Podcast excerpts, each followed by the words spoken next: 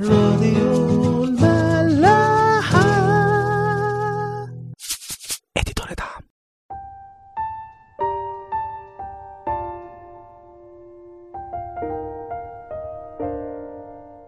أهلا بيكم في عيش وملح. خلصنا آخر مرة الاصحاح الثالث من سفر صمويل تاني وحكينا قصة قتل يؤاب لأبنير.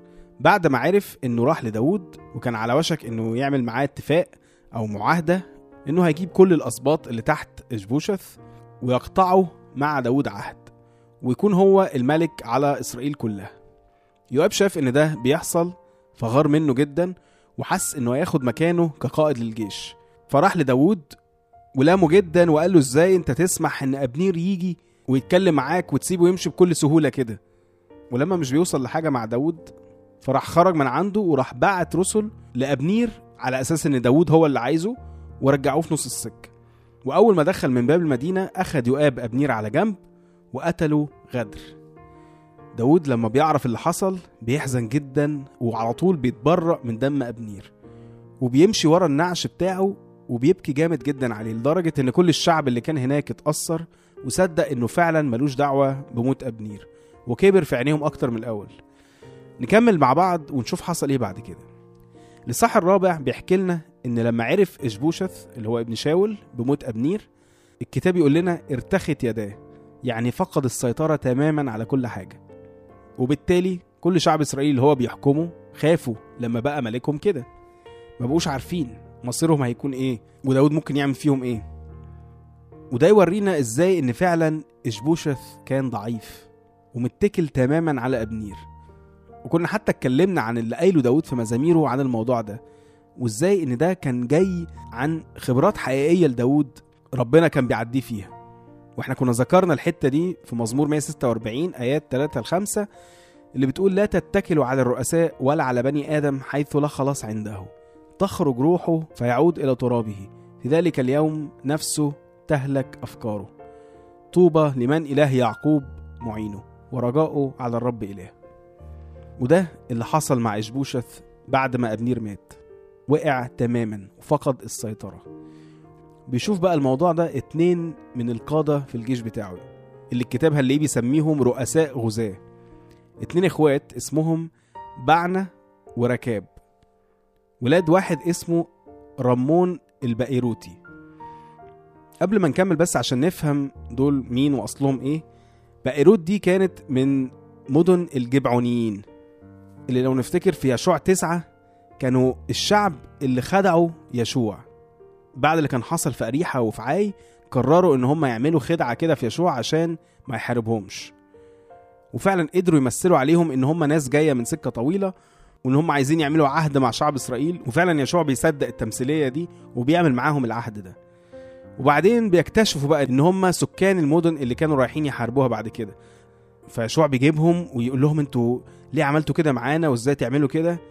ماشي إحنا مش هنحاربكم بس هتعيشوا في وسطنا عبيد وحطابين خشب وسقايين مية للشعب والبيت ربنا.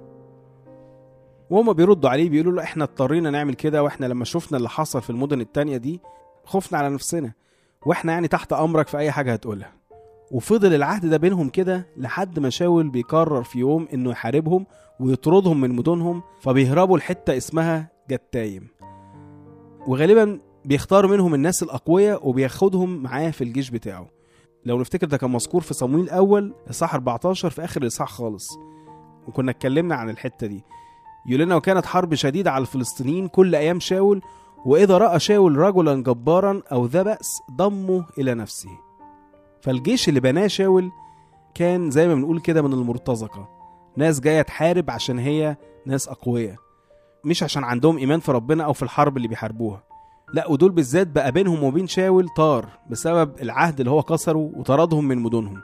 فمع أول وقعة وإحساسهم بضعف إشبوشث استغلوا الفرصة وقرروا يطلعوا بأي مصلحة من الموضوع ده. فدخلوا بيت إشبوشث ساعة الظهرية وهو نايم على أساس إن هم هيجيبوا حنطة يعني قمح وراحوا دخلوا عليه الأوضة وقتلينه. ومش بس كده لأ قطعوا راسه وأخدوها معاهم وهربوا. قبل بقى ما نكمل عايزين نقول بس إن الكتاب بيذكر ملحوظة كده في عدد أربعة. يقول لنا وكان ليوناثان ابن شاول ابن مضروب الرجلين. يعني ابن ما بيقدرش يمشي.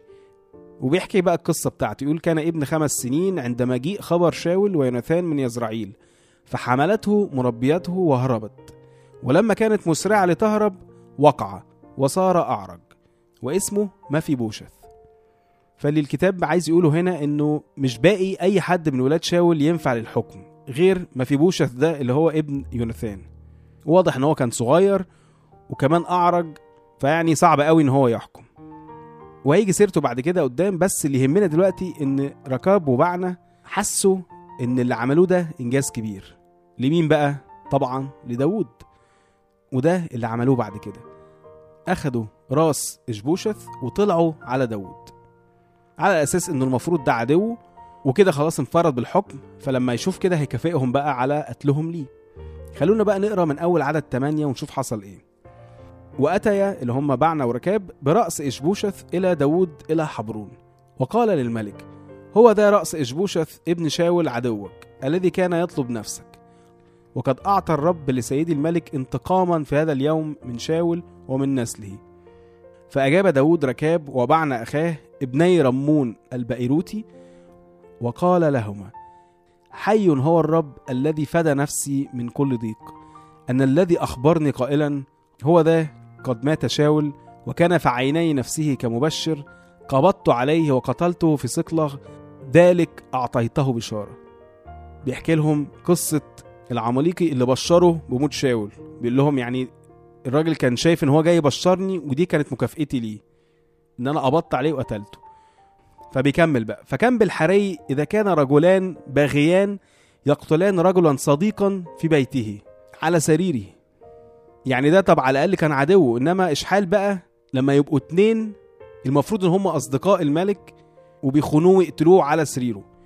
فالآن أما أطلب دمه من أيديكما وأنزعكما من الأرض وأمر داود الغلمان فقتلوهما وقطعوا أيديهما وأرجلهما وعلقوهما على البركة في حبرون.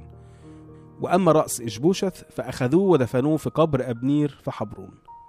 طبعا بيبان هنا إزاي ركاب وبعنا طلعوا أغبياء. مش بس عشان افتكروا إن داود هيكافئهم بس لأن هو نفسه لما جاله اللي قتل شاول وكان عماليقي كمان أمر بقتله جزاء لخيانته.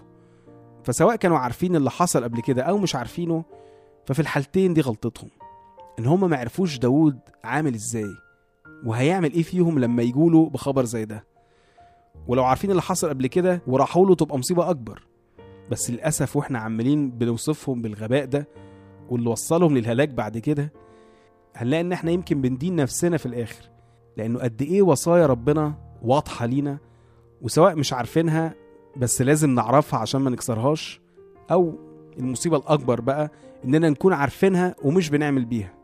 في لقا 12 المسيح بيحكي لنا قصة كده هنلاقيها من أول عدد 42 فمن هو الوكيل الأمين الحكيم الذي يقيم سيده على خدمه ليعطيهم العلوفه في حينها؟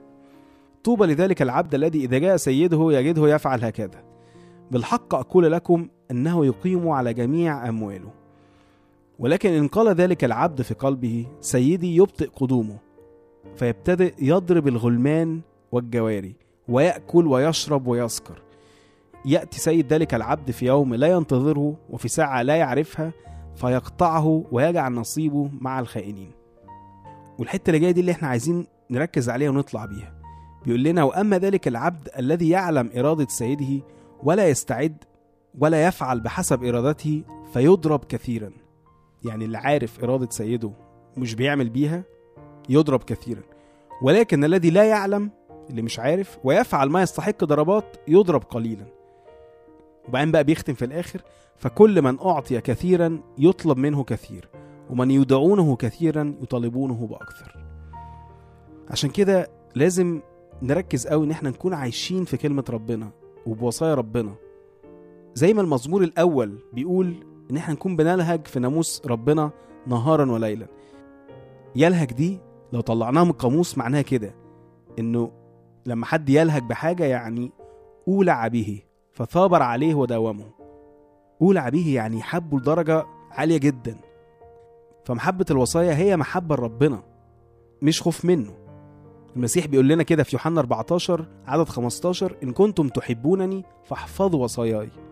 والحفظ هنا مش يعني to memorize يعني نحفظها نسمعها لا هنلاقيها في الترجمة ال English to keep يعني نحفظها جوانا ونعيش بيها.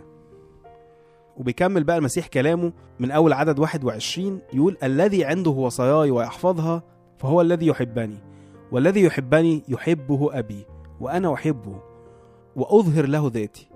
فبيسأله بقى واحد من تلاميذه اللي هو يهوذا بس مش يهوذا الإسخريوطي اللي سلمه لا يهوذا التاني اللي هو كاتب رسالة. بيسأله يقول له إيه؟ يا سيد ماذا حدث حتى إنك مزمع أن تظهر ذاتك لنا وليس للعالم؟ يعني إحنا ليه مميزين عن العالم؟ وليه هتورينا ذاتك ومش هتوريه للعالم؟ فيسوع بقى بيرد عليه ويقول له إن أحبني أحد يحفظ كلامي ويحبه أبي وإليه نأتي وعنده نصنع منزلا. يعني اللي بيحبني ده وبيعمل بالوصايا بتاعتي بيعمل علاقة حية ما بينه وما بين ربنا. لدرجة إن هو مش بس بيزوره ويمشي لا ده هو بيجي يعيش عنده. يقول عنده نصنع منزلا. وبعدين بقى بيكمل بعد كده ويقول العكس. الذي لا يحبني لا يحفظ كلامي. والكلام الذي تسمعونه ليس لي بل الآب الذي أرسلني. فيعني ببساطة كده اللي بيحب ربنا هيحفظ وصاياه. واللي مش بيحبه مش هيحفظ وصاياه ولا هيهتم إنه يعرفها أصلا. فأنا لما أعمل بوصايا ربنا أنا كده بعلن ملكوته على حياتي وبدور على مشيئته. وده اللي بنقوله كلنا في الصلاة الربانية يمكن كل يوم. ليأتي ملكوتك لتكن مشيئتك.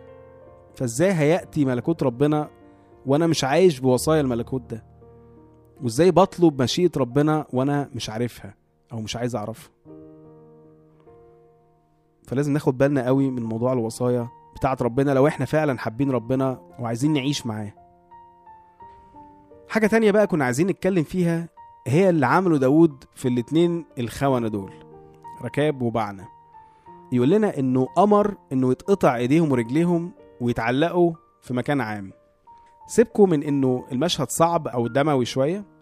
الناس زمان كانت ثقافتها مختلفة وبتبص الحاجات دي غير ما إحنا بنبص لها. إنما يعني اللي عايزين نبص عليه هو أعمق من كده شوية أو دلالة اللي اتعمل فيهم ده. الموضوع ده هنلاقيه بيفكرنا كده بحاجة قالها المسيح برضه. هي في متى خمسة في المواضع الجبل يقول لنا إيه؟ أعداد 29 و30 يقول فإن كانت عينك اليمنى تعثرك فاقلعها والقها عنك لأنه خير لك أن يهلك أحد أعضائك ولا يلقى جسدك كله في جهنم. وإن كانت يدك اليمنى تعثرك فاقطعها والقها عنك لأنه خير لك أن يهلك أحد أعضائك ولا يلقى جسدك كله في جهنم. والمسيح هنا كان بيقصد الدلالة بتاعت الكلام برضه مش إننا نعمل كده فعلا. مع إن إن في ناس عملت بالآية دي حرفيا زي القديس سمعان الخراز وهو قاعد كده واحدة عدت عليه وبص عليها بصة مش اللي هي يعني فيها شهوة وكان بيستعمل مخراز في شغله. فراح في ساعتها افتكر الآية وبالمخراز ده راح قلع عينه اليمين. يعني زي ما قلنا الموضوع ثقافات وكل واحد بيتعامل مع ربنا على حسب إيمانه بس اللي يهمنا هنا هو العمق والدلالة بتاعة الوصية دي. وده اللي عمله داود مع ركاب وبعنا إنه يوضح للشعب إزاي إن إيديهم اللي ذبحت ورجليهم اللي جابتهم لداود وهم مستنيين المكافأة هي سبب هلاكهم فاللي كان عايز يقوله يعني إن كان أفضل لهم إن هم يقطعوا إيديهم أو رجليهم وما يعملوش اللي عملوه عن إنهم يخلوها ويعملوا بيها الجريمة دي فتأدي بيهم للهلاك. طبعا إحنا عارفين إن في الآخر هو عقلنا اللي بيتحكم في كل أعضائنا. فالطبيعي بقى إننا لما نسمع وصية زي دي إن إحنا نقطع رأسنا كلها بقى طالما بتعسرنا. إنما لو أخدنا الموضوع بعمق أكتر هنفهم إن القصد هنا أعمق. العين اليمين دي اللي هي الحاجة اللي بنعزها قوي. الناس تقول لك أنا بحب الشخص ده أو الحاجة دي زي عينيا. وبرضه الإيد اليمين دي اللي هي الحاجة اللي بنحس إنها مصدر قوتنا. برضه تلاقي الناس بتقول لك الشخص ده دراع اليمين معرفش أعمل حاجة من غيره. فلو عيننا اليمين أو إيدنا اليمين هتعسرنا يبقى أحسن لنا نشيلها من حياتنا ونرميها خالص. نشيل الحد أو الحاجة اللي ممكن تعمل فينا كده. ونعيش من غيرها. حتى لو تعبنا شوية بس هنخلص في الآخر. بدل ما نتمسك بيها ونعيش في الخطية بسببها وفي الآخر نهلك. المسيح يقول لنا في متى 16 26 لأنه ماذا ينتفع الإنسان لو ربح العالم كله وخسر نفسه؟ وبعدين هنلاقي بولس كأنه بيرد على المسيح في فيليبي 3 8 يقول بل إني أحسب كل شيء أيضا خسارة من أجل فضل معرفة المسيح يسوع ربي الذي من أجله خسرت كل الأشياء وأنا أحسبها نفاية لكي أربح المسيح. نشوفكم بكرة.